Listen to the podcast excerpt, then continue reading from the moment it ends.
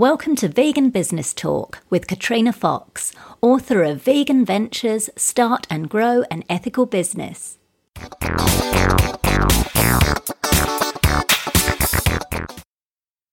Hello, and welcome to episode 81 of Vegan Business Talk.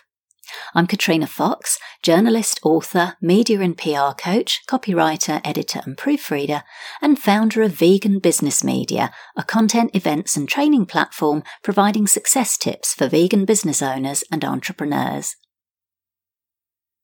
In this episode, I interview Karen Brighton, event planner and founder of Veg Speed Date in Ontario, Canada. After working with Canada's largest event planning company, JPDL, Karen started her own company, Karen Brighton Events, in 2009, based out of San Francisco, California. Karen has more than a decade of experience in producing and planning events, including the renowned San Francisco Vegan Iron Chef, Berkeley Vegan Earth Day, weddings, and more. Her latest project is Veg Speed Date, a speed dating service exclusively for vegan and vegetarian singles. She started planning speed dating events in San Francisco five years ago before launching Veg Speed Date in January 2017. Veg Speed Date events have been running successfully in cities across North America since February 2017, providing an intimate atmosphere for 30 people to connect and get to know each other in the hope of finding that someone special. In this interview, Karen discusses some of the challenges involved in running an event and how to handle them, the key things to consider before you decide to run an event, when to start promoting your event, the two key marketing strategies that have been most successful in getting ticket sales to Veg Speed Date, what to do on the day of the event to ensure it runs as smoothly as possible, three things it's important to do after you've held an event, how she manages to run successful events in different cities without necessarily being there herself, how to get people to book tickets to your events well in advance, and much more. Here's the interview with Karen Brighton of Veg Speed Date. Hello, Karen. Lovely to uh, have you join me today. Hello, thanks for having me. so I'm excited to hear about your well your new business or fairly newish business that you've been doing, um, Veg Speed Date, um, but also yeah to get because you're a very experienced um, event manager. So really looking forward to um, yeah hearing your thoughts on successful how we can run successful events. But first to kick off, I always like to ask everyone why they do what they do. So I know you've been in event management for a long time, and now you're you're running the the Veg Speed Date events tell us about your why, why you do what you do. Well, I've always had, I've always had a passion for event planning. And when I started my own business, I really wanted to combine event planning with my passion for veganism as well. And that's kind of how I originally came up with the idea is doing vegan events in the San Francisco Bay Area. So it kind of started with that. And I really, really enjoy being able to provide a service for the vegan community that does not exist. Um, I've really, truly enjoyed putting on the big events that I have. I've uh, put on Berkeley Vegan Earth Day event. I created and founded that event uh, for five years, and then the Vegan Iron Chef event for three years, and now Veg Speed Date.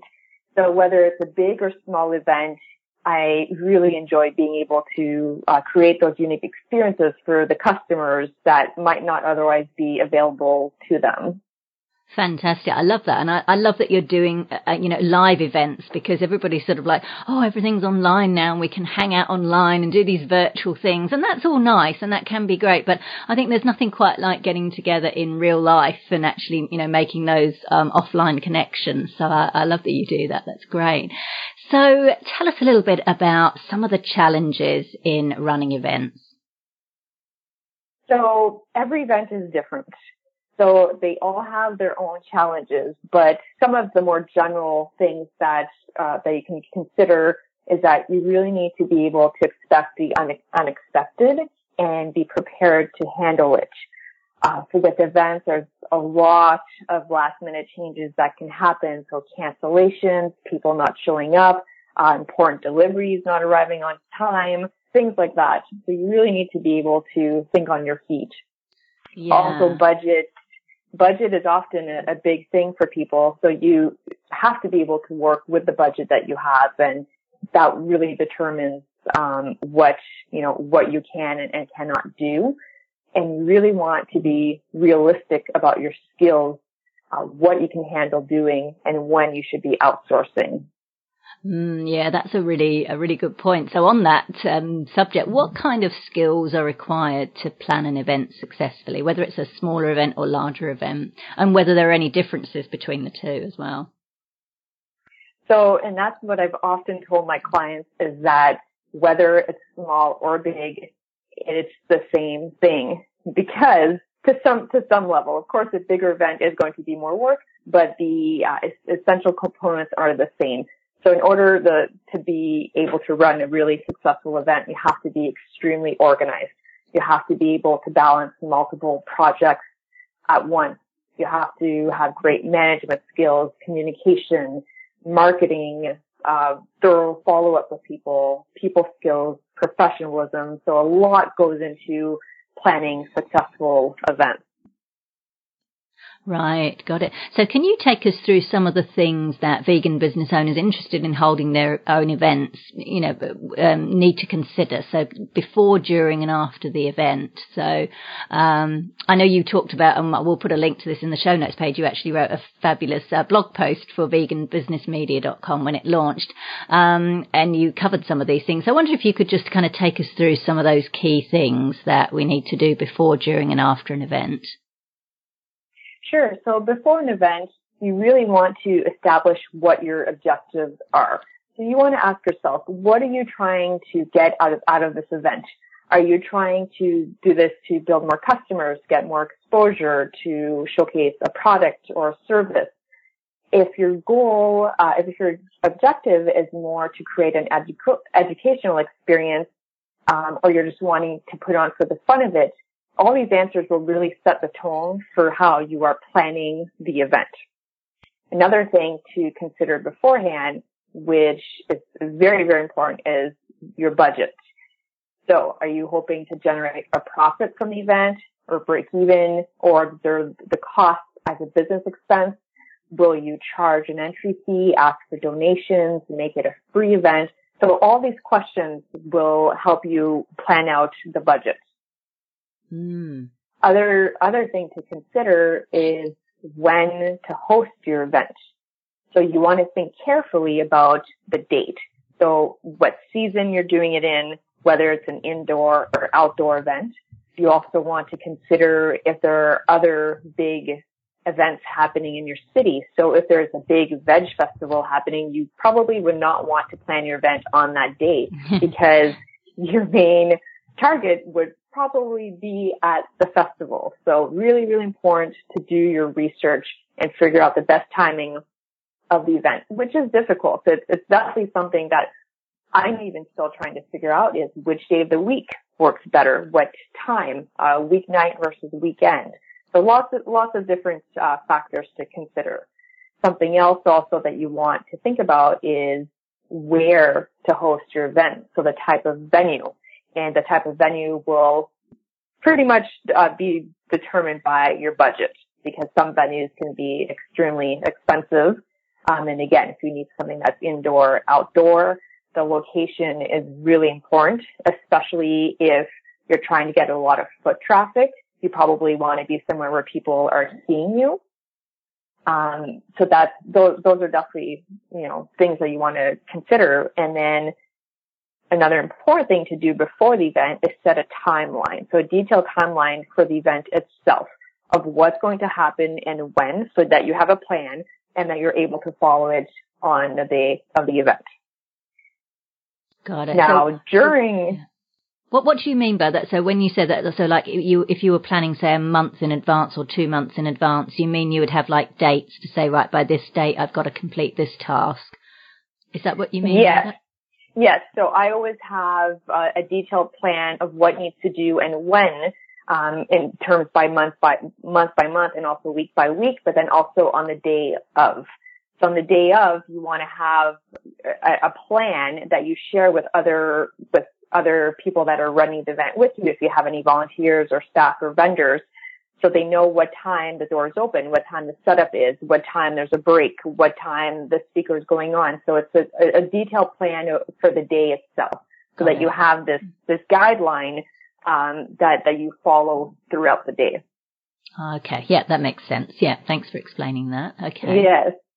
And then during the event, now of course this is going to be different based on what kind of event that you're doing, but some general things that you would want to consider is you want it to arrive early to make sure that the room is properly set up and you want to give yourself enough time so that you're not feeling rushed because being late for something, especially for an event, is never good. Yeah. when when you get to the event, you want to check with your venue contact and go over any important details, any last minute changes, and just kind of run through that timeline that you've put together make sure that they're aware of, of what's happening and, and the, the important things. If you have any volunteers or staff, you want to make sure that they are all there, all on time, and that they know what they're supposed to be doing and when, and you want to check with them throughout the day. And most importantly, you always want to conduct yourself in a professional manner, no matter what happens or whatever you are faced with with events, there's all different kinds of things that can happen. Unhappy customers, uh, some important key players not showing up and impacting the event. So always having a smile on your face and remaining in control and just being able to deal with it, which is extremely difficult. Right. I know. I'm just laughing because the last time I held a, a business, one of these uh, business meet, meetups for vegan business owners and we couldn't get the PowerPoint to work. And inwardly I was like, oh my God, what's going on? Like, but I was kind of like, don't worry, we'll figure it out. And I was just kind of laughing when you say that because like you say, outwardly you're smiling and inwardly you're like, ah, screaming. oh, I know. During, during one of the vegan Iron Chef events, the power went out right before the competition started oh and we were God. live streaming. Oh my gosh. Yes, Wow. so that was extremely stressful. I can imagine. Wow. But you just have to kind of, uh, yeah, I guess you just have to be upfront with people and honest. Because I was going to ask, you know, what have, like, for example, say you've got an event, it's a relatively smallish event and you've got like one key speaker and the speaker like literally cancels at the last minute. So they have an emergency and they cancel like an hour before. I'm just kind of curious, like, how do you sort of get around that? Especially if you couldn't get somebody else to fill in. Like, what would you do in that circumstance? I mean, that does happen. I actually, that happened to me, uh, one year at the Berkeley Vegan Earth event. Uh, one of the top speakers, his car broke down and he lived pretty far away. And unfortunately, I just had to apologize and, and explain to people. And fortunately, I had somebody else at the last minute that could step in. But people are usually understanding that things do happen that are out of your control and you just have to make the best out of the situation. Yeah, yeah, cool. Okay, great. Excellent. Oh, this is uh, this is good stuff. Fantastic. Yes, So, so it's then- really being then- prepared is what I'm hearing from you. Definitely. You cannot be too prepared for anything when it comes to events. You want to be over prepared, have a plan B, and really um, try to be on top of things as much as you can. And then in regards to after the event, uh, and this is something that I always do after I, I finish an event is I get feedback from the participants, from the speakers, from the volunteers to try to get to gather as much information as possible to determine what worked and what didn't. And then you want to decide after if you want to do the event again, if it was successful based on your objectives, uh, if they were met or not. Uh, you want to thank everyone who was involved, especially if you have sponsors. They, um, sponsors or partners or volunteers, anyone that has really been uh, involved with the event and has been very helpful. You want to take the time to thank them. And then you also want, right after the event, to take down notes, um, your own personal notes of how you thought it went and how you can improve in the future.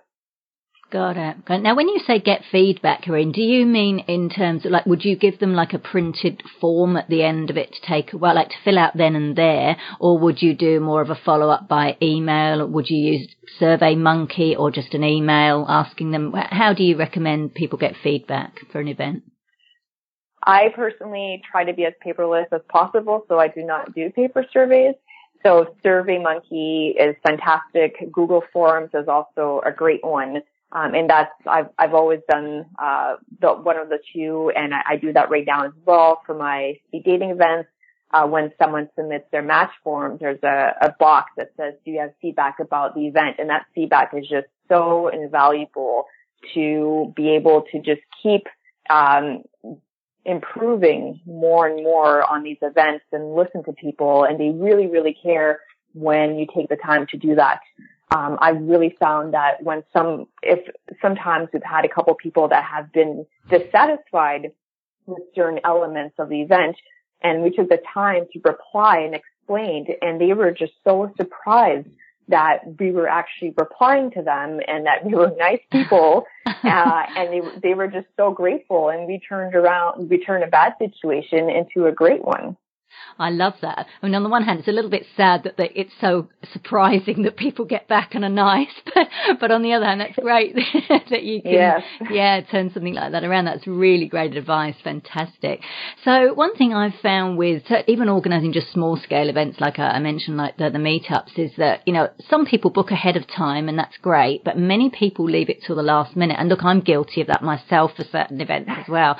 And it, as an event organizer, it can be quite terrifying terrifying because especially, you know, if you, you, you've booked an event, you've often got to either at least put a deposit down or even pay for the venue in advance. And, and you want to make sure you get enough people to cover it. So I'm just wondering if, what tips have you got in regards to encouraging people to book as early as, like earlier rather than last minute? So you definitely want to start promoting the event as early as possible. So starting a week or two or three is definitely not sufficient, especially depending on the size of your event. You want to start as early as you can. For our speed dating events, we start promoting a month in advance.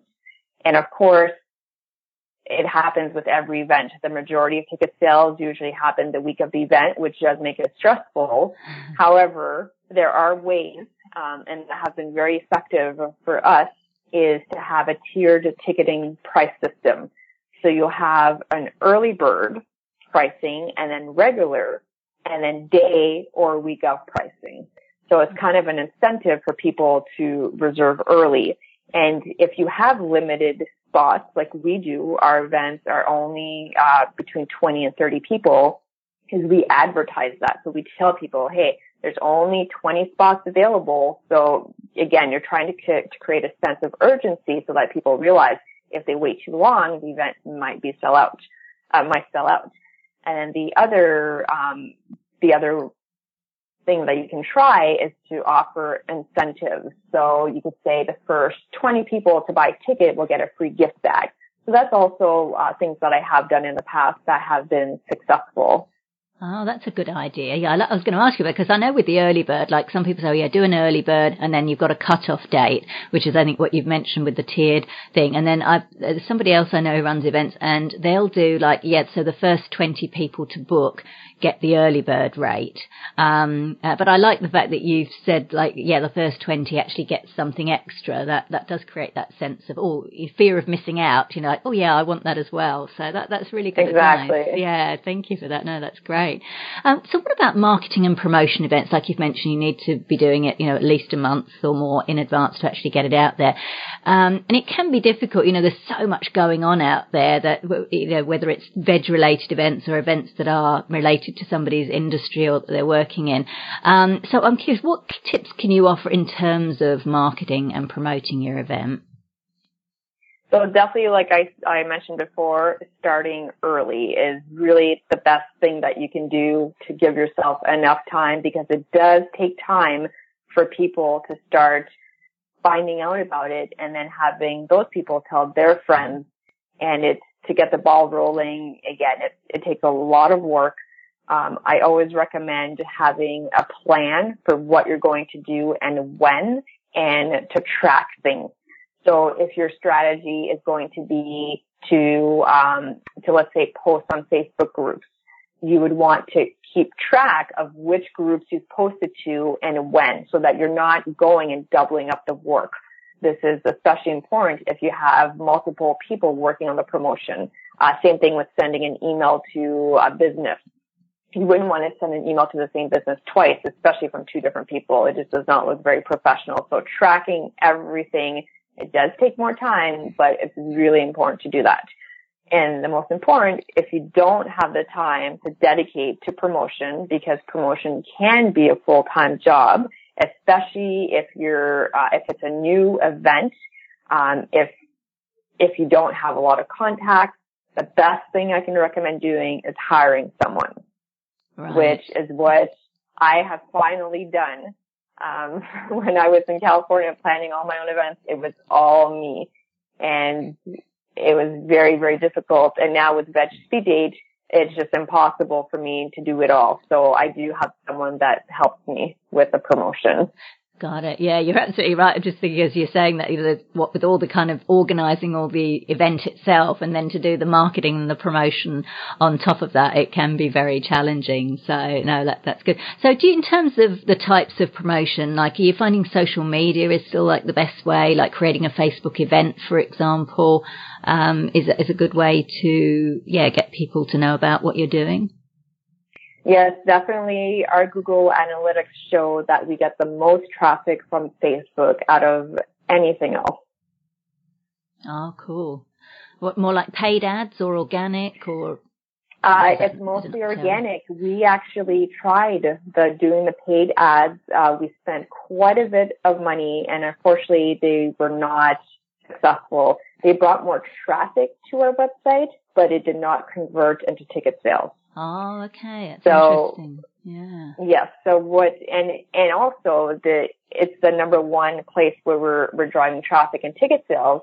However, it's not directly from our Facebook page because our page is still pretty small. So what we do, um, is we post on Facebook groups and we reach out to people that way, which right. has been very successful for us. Yeah, yeah. No, that makes sense because you're kind of getting right in front of people who are open to hearing about what you've got. You're kind of going straight in front of your ideal market, I guess. So that's, that's exactly. Great. And then, and then the other thing that has worked very well for us is our email list. So we're constantly working on building our email list. So we're trying to incentivize people to sign up for our email list. And right now, what we what we started implementing a, a, few, a couple of weeks ago is when you sign up for the newsletter, you get five dollars off your first event, and that has worked really well. Great. So our email yeah. list is growing, and then what what we do after is we send out emails um, to people in each city to promote the events directly, and that I would say is is the number one way that in which we sell the tickets through email. Oh, yeah. Yeah, yeah. No, this is great. Fantastic. What about Facebook Live? I know you talked about, you touched on live streaming of one of your events. Um, so what are your thoughts on the whole kind of Facebook Live video and live streaming of events? Because I guess I'm, I can see why people do it, but I'm kind of curious, like, don't people, like if people have paid and they've come along, but then if it's being live streamed, especially if it's live streamed for free, wouldn't the people who come along think, oh, well, I've paid, like why should I bother coming to the next one if they're going to live stream it? So what are your kind of thoughts on, on that process? I mean, I don't personally do Facebook Live videos because it, it just doesn't, I mean, some people use the Facebook Live videos to promote an event right? And those types of videos I think are fantastic because I personally love watching videos. so I find that fun. Uh, for the live streaming, I did that, uh, two years for the Vegan Iron Chef event. It was live streamed, but the people who were at home that wanted to watch live had to pay. Okay, right, right. Yes. Yeah, so that would make sense. So for something like that, it's better to, I mean, obviously I guess it would be a cheaper option for them because they're, you know, they're not. Or if they're not in the, right, or if they're not even the same city or country, right? Yeah, yeah. Okay. And do you find that that, like, in terms of offsetting the expense. So was it, what do you think live streaming can be worth it? Because obviously you've got to pay for that all to be set up. Um, and so you've got to actually cover those costs and make sure you've got enough people paying to live stream. I guess it's a case of test and measure. Right. I mean, if ideally you would get it sponsored by companies so that they, they would cover the cost because yes, it does, it does, um, add quite a bit of, of money, um, because you have to hire the team to to administer it, uh, and there's a lot of back end stuff. So for me personally, it wasn't really worth it for my event, but I, I could see it working well for other events. Yeah, and that's great advice actually about getting things sponsored. That's probably um, something worth touching on as well. Getting people involved in the event uh, on a sponsor or partner basis that you mentioned, um, which can help to offset some of those costs, as well as being a win, obviously for the the sponsor. Definitely. And that's something that I, I, I have a lot of experience with is um, getting some great sponsors on board to really help out financially and also in kind. Yeah, got it, got it. So let's talk a little bit about Veg uh, Veg Speed Date. Um, so I believe you tested it out initially um, in a more kind of informal way in a couple of cities, and then you've launched it on the current scale that you're doing it right now, which is amazing. So what kind of learnings did you get from doing that, which you're, yeah, I guess able to apply to the new venture? Right. So actually, how it started is when I was in San Francisco um, I had friends telling me that they could not find any vegan men in the Bay Area, and I thought, well, that's that's crazy. I mean, there's so many vegans in California. They they're there. We're gonna find them. And so I came, that's how I came up with the idea of doing a speed dating event for vegetarians and vegans. And I've actually been doing those events there for five years. So they, they were going on, you know, pretty much every three months for a good five years. Uh, and they were just small events that I did on the side just for the fun of it, um, as like a nice little break from all the, the big events that I was doing. I mean, I loved putting on these events because they were easy for me. They were fun. I got to meet great people. So it, it really took off there. And then I moved back, uh, to Canada a year ago and I decided I'm going to try hosting the events here. It's a much smaller town, much, much smaller, but I thought I'm just going to try it out and see how it goes. And they were very successful. And then I had to um, come up with my next big idea. I knew that I didn't want to keep putting on the big events because I was just kind of done with that. It was a lot of work and I, I couldn't really do that kind of thing here. So that's how I came up with Veg Speed Date. I just had the idea one day. I said, I'm going, I'm going to take Veg Speed Dating across North America. And that's how, that's how it started. So the idea was that we were going to have a bunch of events right the week before Valentine's Day. So that was like my vision. And I was successfully able to run 10 events over the course of five days, all before Valentine's Day. Wow. yes. It's making me feel exhausted just hearing you say that. it, it was completely insane. I never want to do it like that again, to be honest, because it was all new. This whole concept of, of running all these events in places that venues I had not seen, working with people I did not know. It was a, huge amount of work. So yeah, so some of them, you know, we started off with uh, 15 events, um, and then we had to cancel five of them because we just weren't able to sell enough tickets. And then of course we tried um, the following months. We tried different cities. We tried um, we were kind of going on a rotation. So we're still experimenting right now, but there are definitely some cities that are taking off like really, really well. Uh, but again, we're still, you know, pretty early on and still trying to, to figure out, um, you know, where we should go next and, uh, and, you know, which avenues we should pursue. Right, right. Now you've touched on that because uh, you said you're, you're, as you say, at the moment you're based in Canada, but you're running these events in different cities across the, the US. Now I know that, you know, running a, an event in your local area can be challenging enough, let alone in, you know, in, across other cities. So where you're having, I guess, to travel as well yourself. So how are you making that work? It is extremely challenging. Um, basically, I mean, I just do a lot of research online. I ask people where they think would be a good venue to host an event. And then I reach out to tons and tons of venues and ask them if they're interested in hosting an event. And actually now I'm getting people reaching out to me asking if they can host an event there, which is fantastic. Oh, so right. it's, it's, yes, it's starting to happen organically, which is a great feeling. So I don't go to all of these events because I just would not have the time to do so. So I hire people in each city to run the event for me. So I Oh, provide, okay. yes, I provide all the training before the event. We have a whole guide. It's very detailed. We do a group video training when we have multiple new hosts. Uh, we touch base a lot before the event. Uh, so I do all the work before and after the event and then they show up and run the event for me. Okay, I see. So that leads very nicely into my next question was going to be about which staff, um, if any, do you have to help you? So when you say you hire them, do you hire them more on a like a contract, a freelance kind of contract basis rather than them Correct. being your employee? Yeah. Okay. Now that makes Correct. sense. Yes. So they, they are contractors. Uh, we pay them a flat, a flat rate and we provide, we provide the training and it's, it's been working out really well. I've been very fortunate to have found amazing, amazing, dedicated people that do this because they love it and they really enjoy it. And, uh, it's, it's been fantastic. I had no idea what to expect.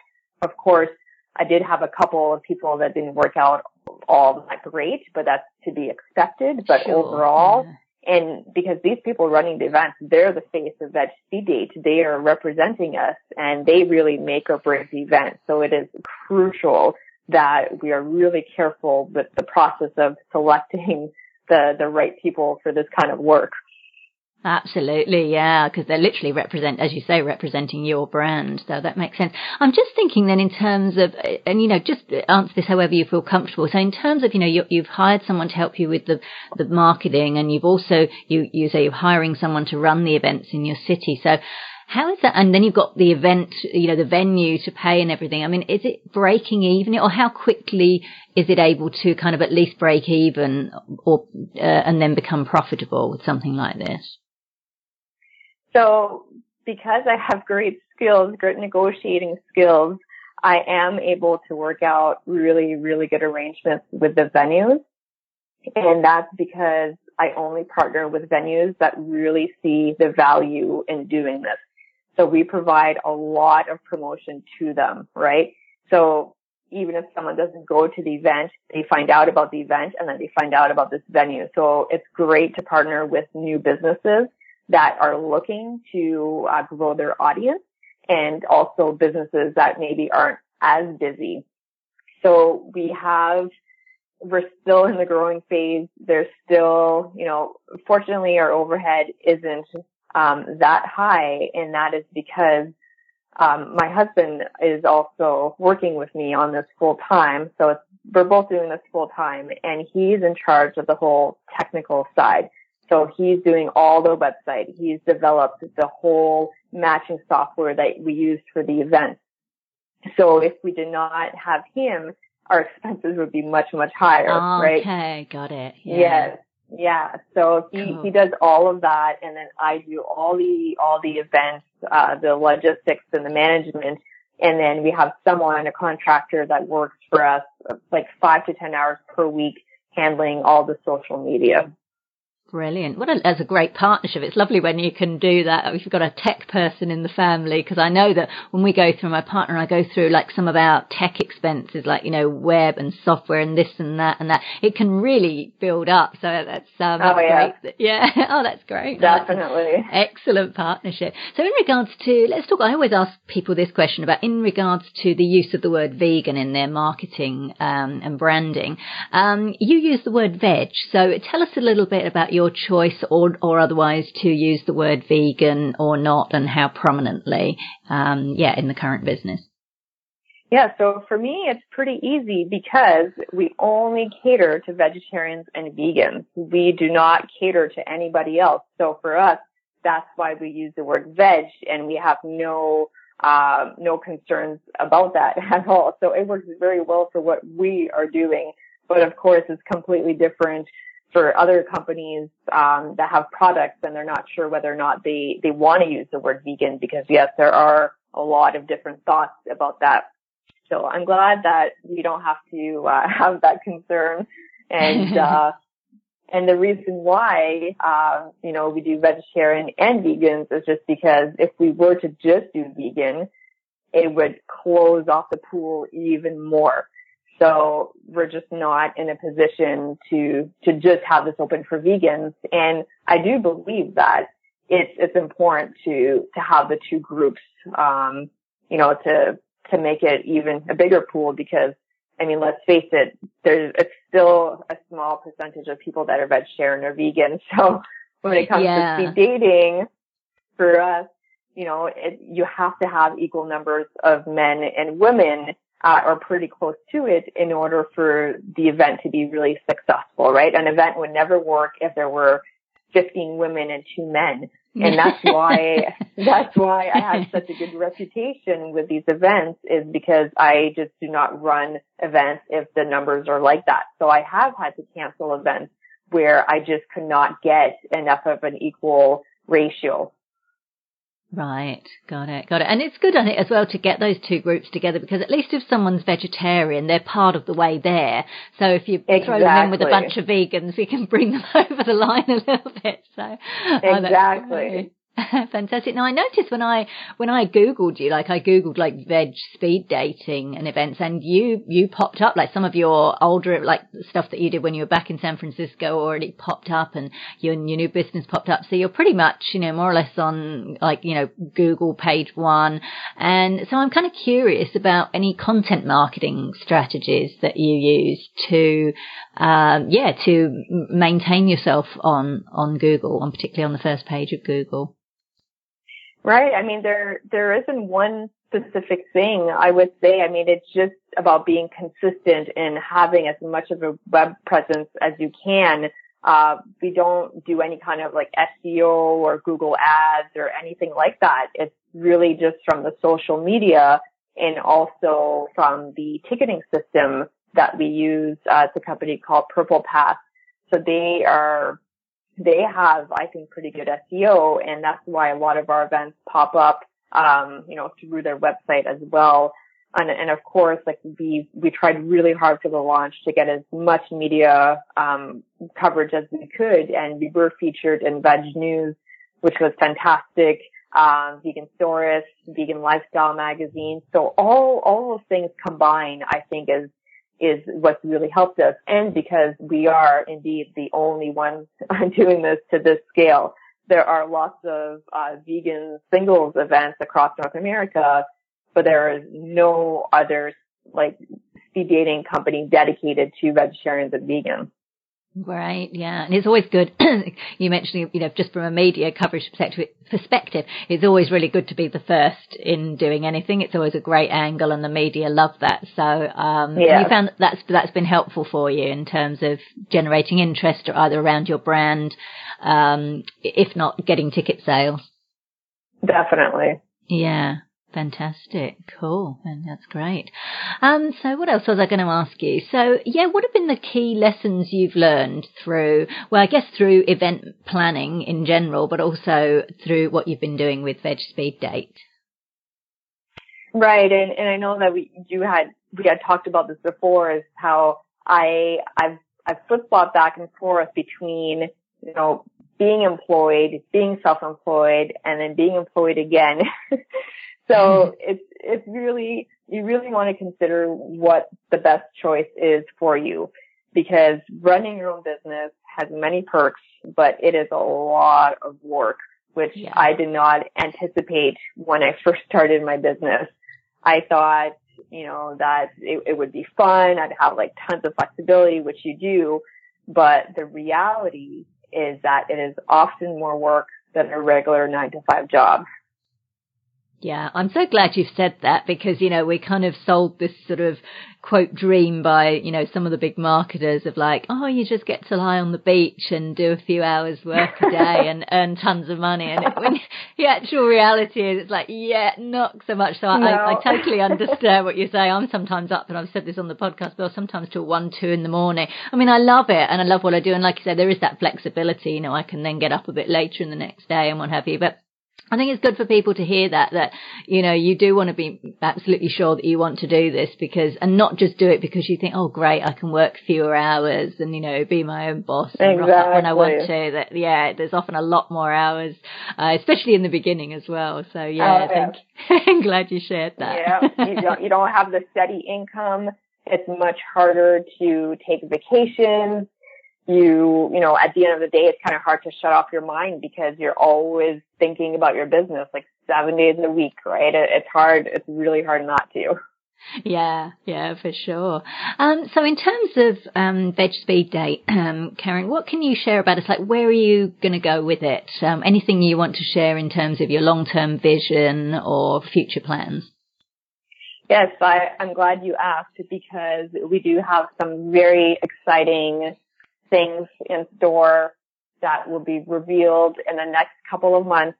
We will still be doing the speed dating events, but we will also be offering a variety of different events for veg singles, um, and which will be inclusive to all. So LGBTQ, um, hetero, uh, so lots of really, really exciting events and something else that I will keep, uh, that I will not reveal right away but definitely uh, a lot will change in in the next few months and we really are, are striving to become the, the number one destination and service for veg singles all over the world. All over the world, fantastic. So we're looking looking globally as well as um, in the US and Canada. Yes, Awesome. Well, what we'll do is when when that happens, um, Karen, if you let me know, and um, I'll include it in as one of the news roundups, um, so that we can oh, keep perfect. everybody in the loop. And of course, you can go on to to your website where we'll put a link to that in the show notes page, where you can actually sign up as well um, to keep abreast of what you're doing. So look, this has been yes. fantastic. You've shared some wonderful tips, especially around yeah the event planning. I've got a few little tips that you've uh, you've mentioned there. I particularly love the um, you know incentivizing people to buy their tickets early and not necessarily just with an early bird rate, but perhaps if there's something extra you can offer the first 10 or the first 20 people. I really like that. So you've shared some great tips. I love what you're doing. We've got such a unique service with the Veg Speed Date and looking forward to hearing, uh, yes, your plans about how that's growing, um, in the future. So thank you so much for coming on the show, Karen. It's been a pleasure. Yes, thank you so much for having me. So that was Karen Brighton of Veg Speed Date. You can find out more at vegspeeddate.com. And that link is on the show notes page at veganbusinessmedia.com forward slash podcasts and going to episode 81. Now for our vegan business news roundup. The market for cruelty free cosmetics is increasing as more people rail against animal testing, according to a new report by Market Research Future. The report, Global Cruelty Free Cosmetics Market Research Report, forecast till 2023, also found that one of the major drivers for this market is those people who are seeking out natural alternatives such as plant based personal care products. Europe has the major market share in the global cruelty free cosmetics category, followed by Asia Pacific. Among the key players profiled are Inika Organic in Australia and Spectrum Collections in the UK, which recently announced a collaboration with Paramount Pictures for the launch of its range of cruelty free makeup brushes inspired by the movie Mean Girls. It's so good to see consumers becoming more aware of the truth behind cosmetics and demanding cruelty free products. Although it's worth pointing out though that some cruelty free certifications don't necessarily mean the product is vegan. At the upcoming VegFest UK trade show in October this year, that's 2017 if you're listening in the future, one of the panel discussions I'm hosting in the business support room is on certifications, and there's also a vegan body care pavilion area which will showcase vegan personal care products and cosmetics. I think it's really important to continue to raise awareness around not just animal testing, but also inclusion of animal ingredients in these types of products and how unnecessary it is. Electric car company Tesla announced recently that it's eliminated leather as an option for all its car seats, reports Electrek. While the company isn't emblazoning the word vegan on its website, all mention of leather in regards to the seats has disappeared. Instead, the durable synthetic material is referred to as Tesla's premium designation. Now, at the moment, the steering wheel wrap comes in leather as standard with a vegan option on request.